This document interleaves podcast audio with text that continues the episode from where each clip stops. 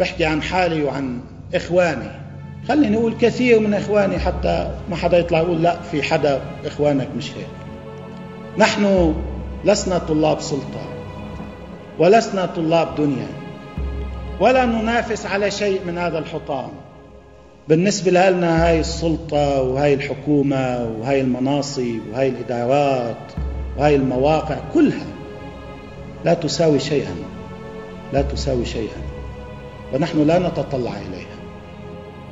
أمنية كل واحد منا نحن في حزب الله.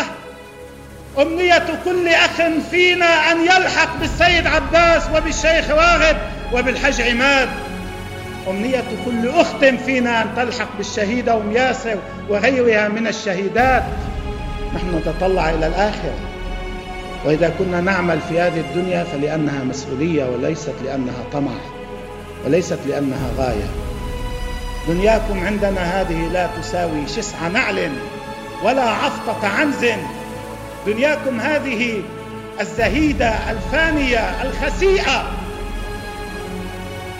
نحن أهل الآخرة نحن نتطلع إلى الآخرة.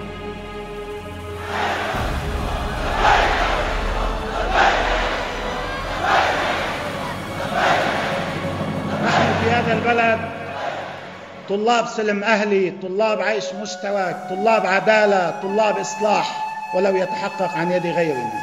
أي حدا يجي بالبلد هو يدير البلد يعمل إصلاح ينهي الفساد يحقق أمن يحقق استقرار نحن معه ندعمه نساعده.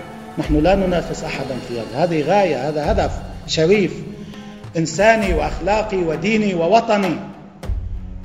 نحن طلاب وحدة وطنية بين اللبنانيين نحن طلاب وحدة إسلامية بين المسلمين كل طوائف ومذاهب المسلمين. لأننا نرى في الوحدة قوة الشعب وقوة الوطن وقوة الأمة. هذه المقاومة لم يخرج رجالها ونساؤها وصغارها وكبارها وأهلها. لا أشرا ولا بطرا. ولا رياء ولا سمعة. فنحن لم نكن نطلب في يوم من الأيام أن يمتدحنا أحد أو أن يثني علينا أحد أو أن يرفع أعلامنا وصورنا أحد أو أن ينظم أحد فينا شعرا.